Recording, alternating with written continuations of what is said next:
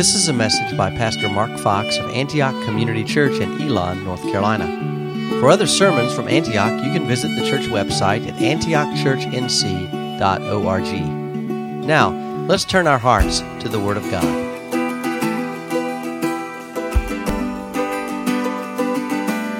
Genesis 19, verses 1 to 29.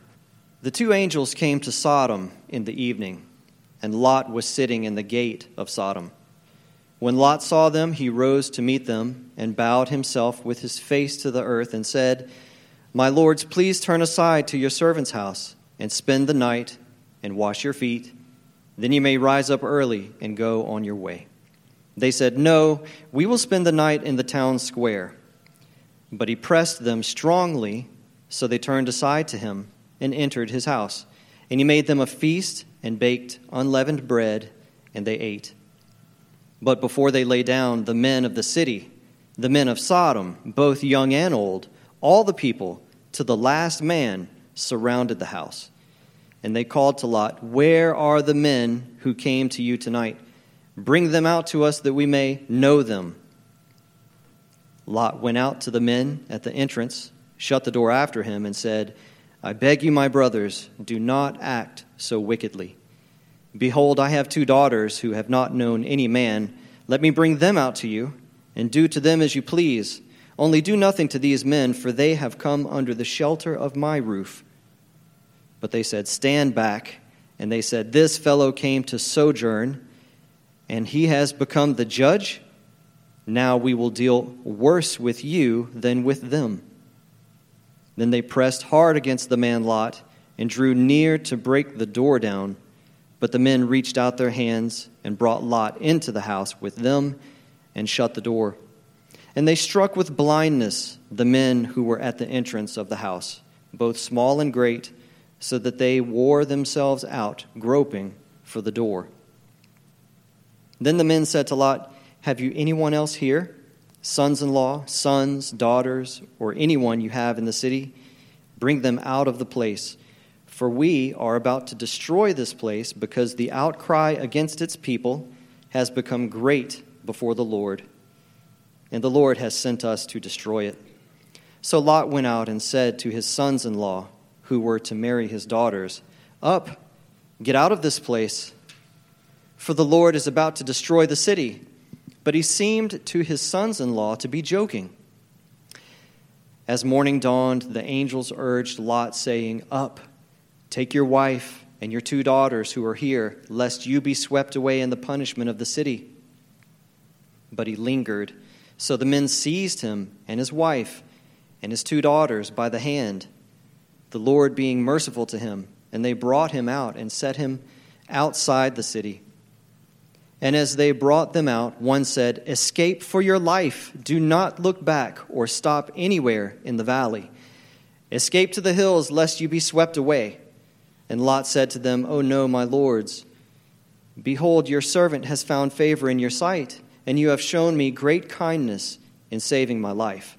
But I cannot escape to the hills, lest the disaster overtake me and I die. Behold, this city is near enough to flee to, and it is a little one. Let me escape there. Is it not a little one? And my life will be saved. He said to them, Behold, I grant you this favor also that I will not overthrow the city of which you have spoken. Escape there quickly, for I can do nothing till you arrive there. Therefore, the name of the city was called Zoar. The sun had risen on the earth when Lot came to Zoar. Then the Lord rained on Sodom and Gomorrah sulfur and fire from the Lord out of heaven. And he overthrew those cities and all the valley and all the inhabitants of the cities, and what grew on the ground. But Lot's wife behind him looked back, and she became a pillar of salt.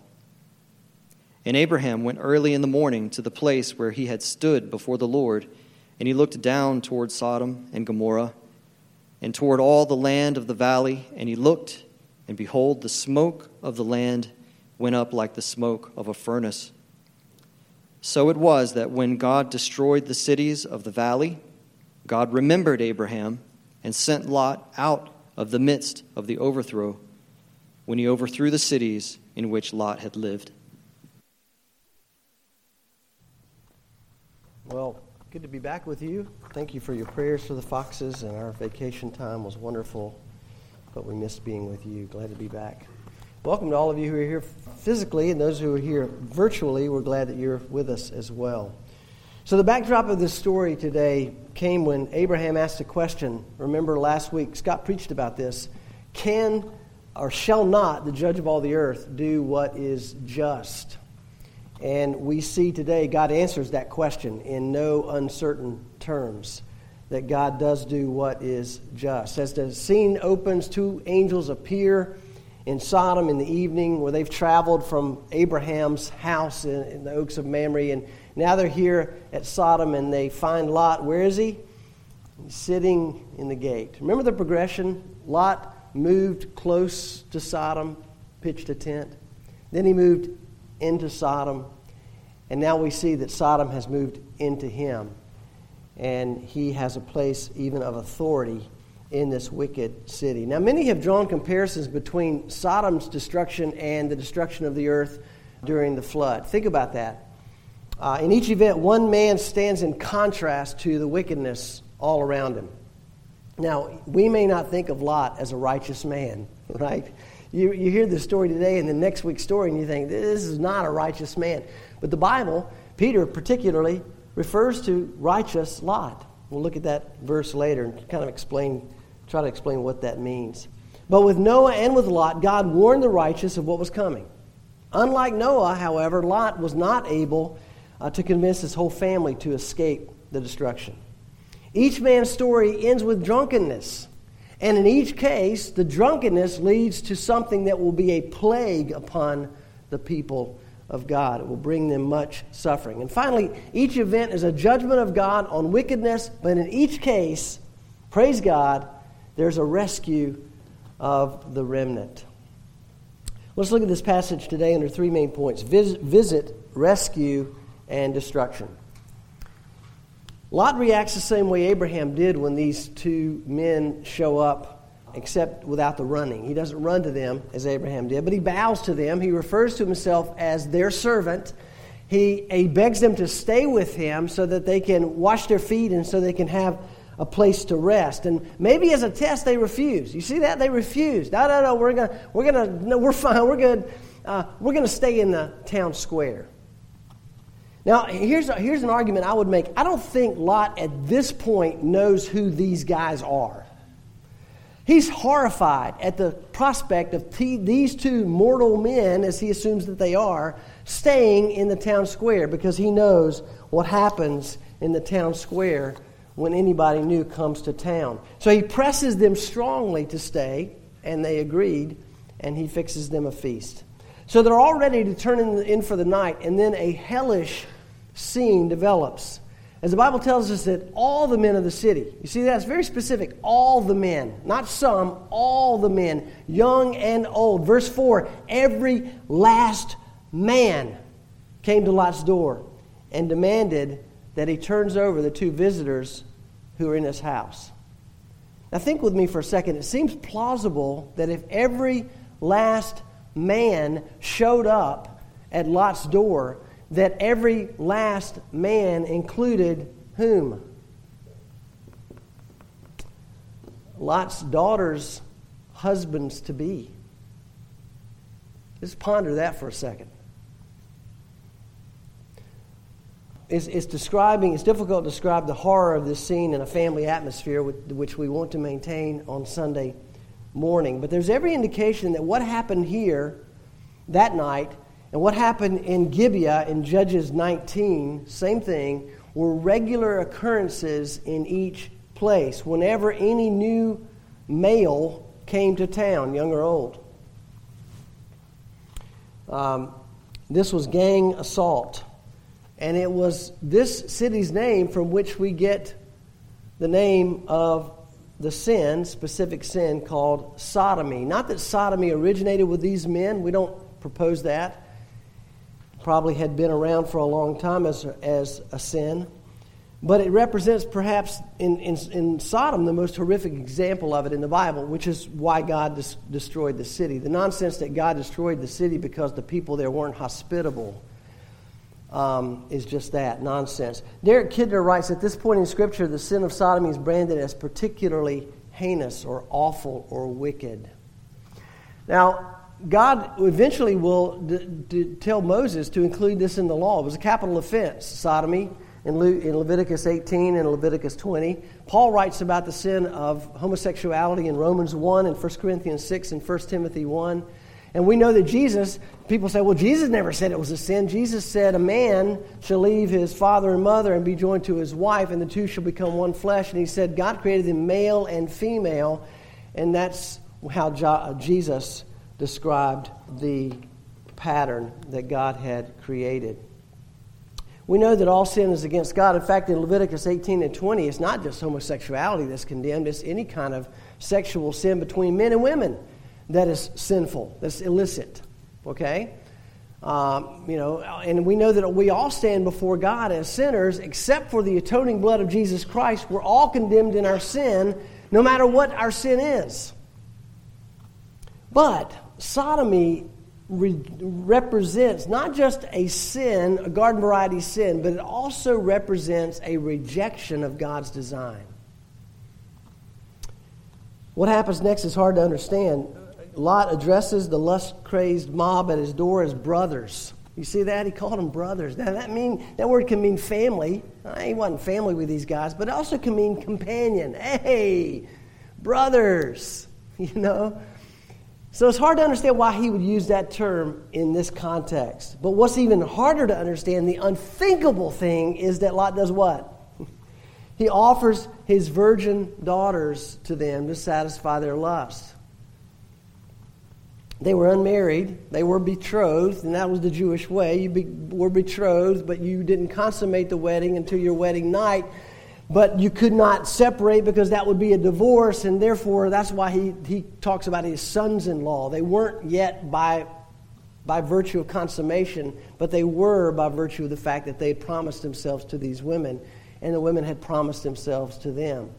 But they were still virgins, and he offers them to this mob. Alan Ross says in this chapter we see, we see Lot first as a hypocrite and then as a buffoon. The buffoon happens when he bargains with the angels as to a safe place he wants to run to. Don't make me go all the way to the hills. Let me go to this little city. It's just a little city, isn't it?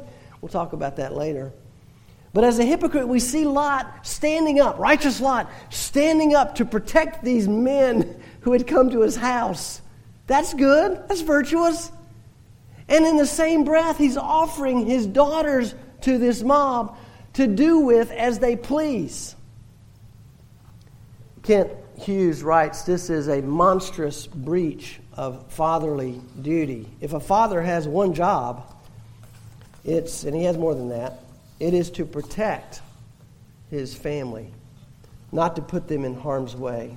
Well, the mob refuses the daughters, thank God, and, and then they call Lot the worst thing that they could possibly think of. And in fact, in our culture, this is the worst thing you can be called today.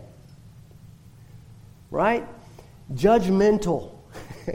they say, You came as a sojourner and now you've become the judge. You're so judgmental, Lot. And we hate that, right? We don't want to be judgmental, do we?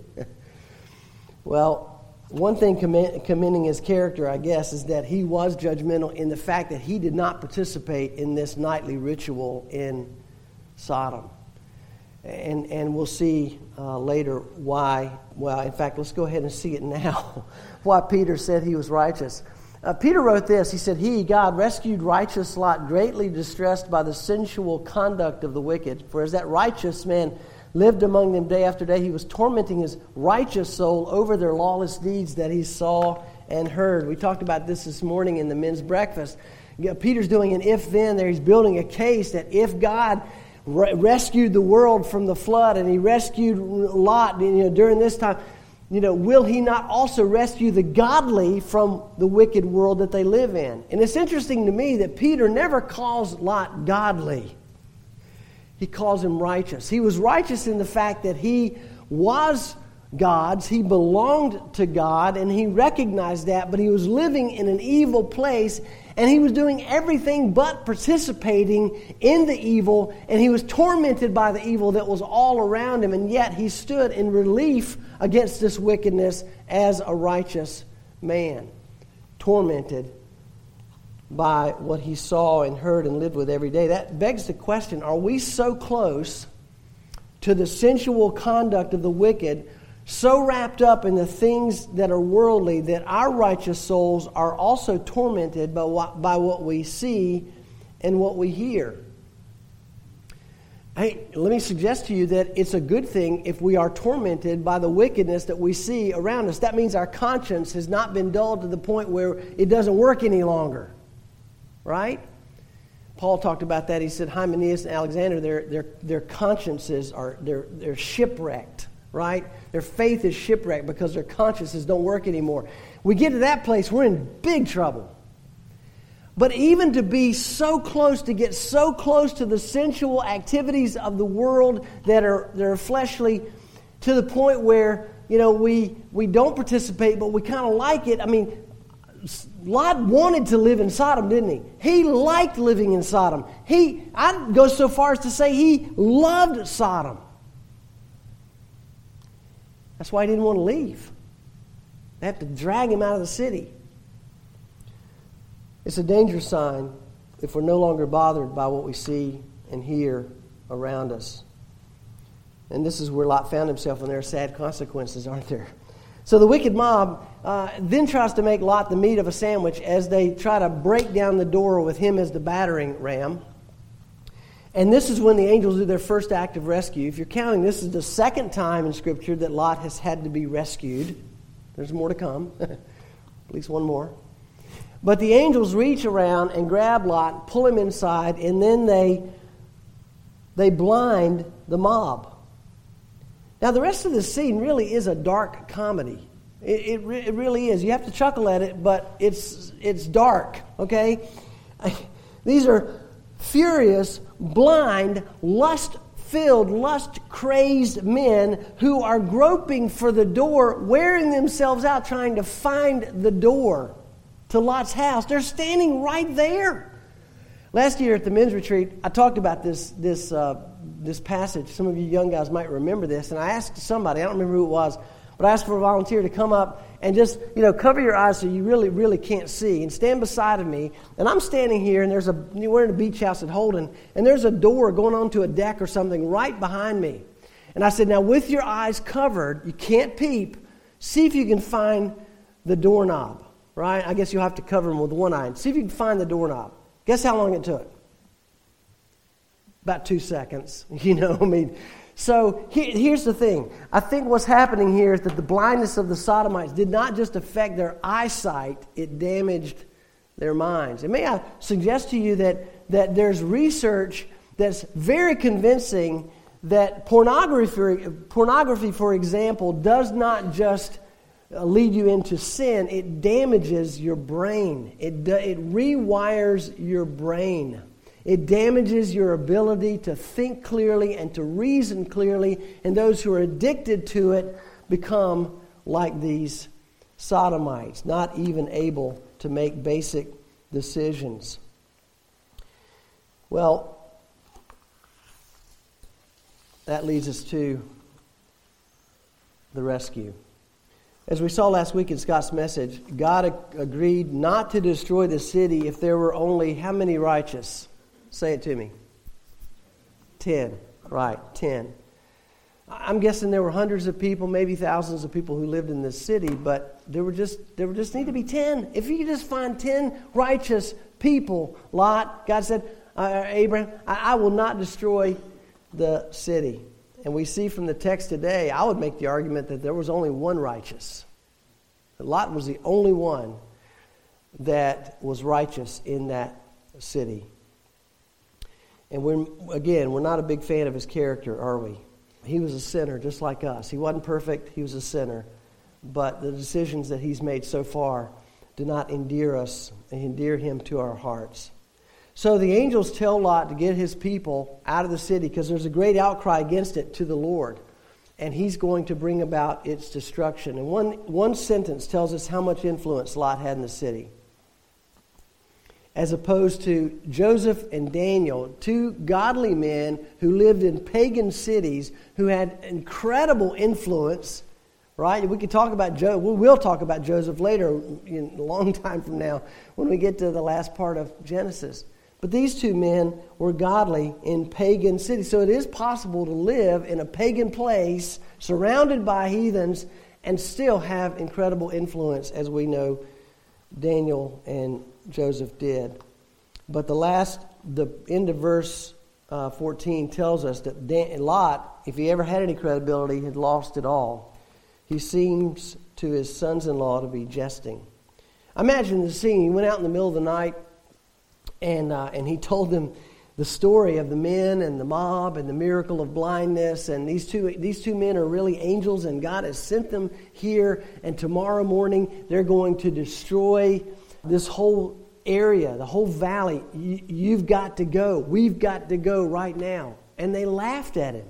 you know, they said, That's what? Angels destroying they're going to destroy the city. That's rich. Hey, listen, future pops, you just go on back and go to bed and get some sleep and let us have ours, and we'll see you in the morning. It'll be, it'll be okay. He had no influence, he had no credibility with these two men.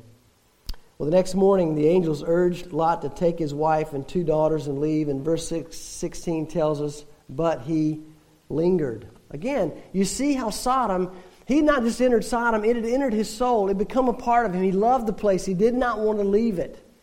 He lingered. We're going to destroy this place, but he lingered. We know we're in bondage to, a, to sin or to a particular lifestyle that's comfortable but tor- soul tormenting when we know we should leave it, but we don't want to. Is there anything in any of our lives that controls us. Paul said, you know, all things are lawful, but not all things are helpful. He said, all things are lawful, but I will not be controlled by anything. And let's be honest. Some people are controlled by electronics. Some people are controlled by food. Some people are controlled by drink. Some people are con- controlled by work. Some people are controlled by lust for more. I just need to have more. And if, if you're in that place where the thought of leaving that, that, that is your life, you, you wake up in the morning thinking about this thing that you want to do or consume or experience, and you, you can't even imagine walking away, then you're just, just where Lot was.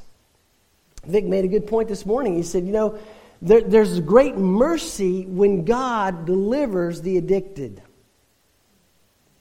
And God does deliver the addicted, doesn't He? And in this case, He literally had to pick Lot up and put him outside of the city.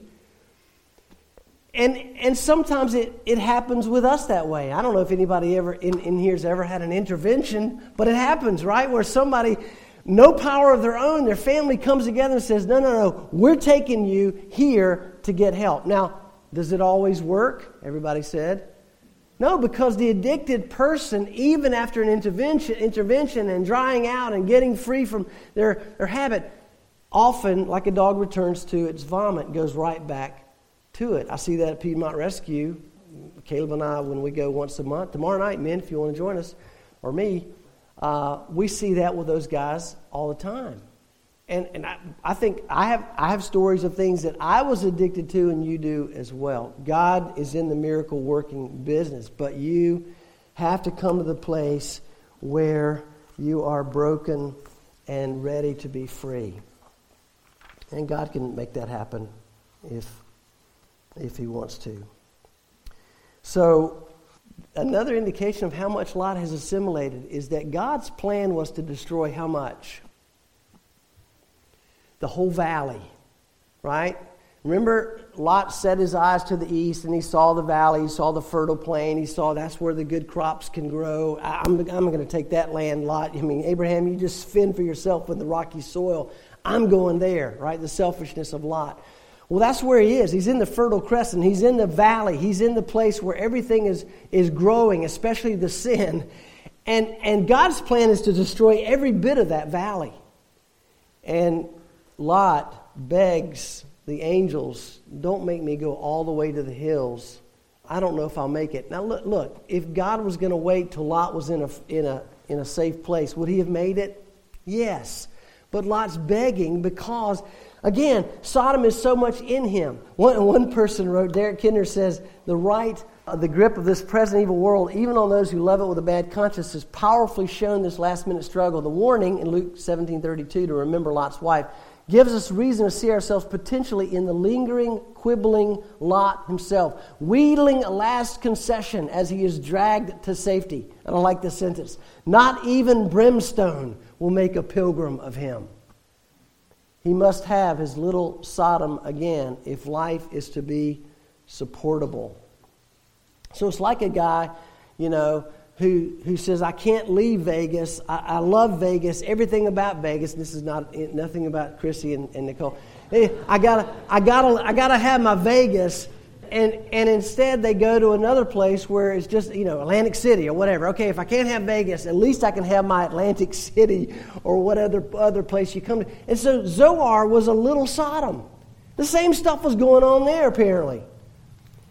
And by God's grace, he conceded to allow Lot to go to Zoar. And that leads us to destruction. Hebrews 10 30, 31 could have been written on Lot's wife's tombstone if she'd had one. She became a tombstone of sorts. It's a fearful thing to fall into the hands of a living of the living God.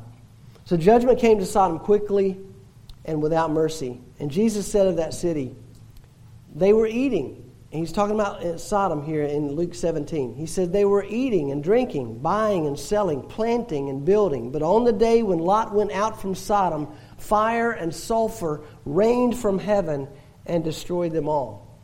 And the warning there Jesus was making was in the same way that judgment came upon a people who thought they were okay, you're okay, I'm okay, you know, let's all get drunk and enjoy the rest of the day.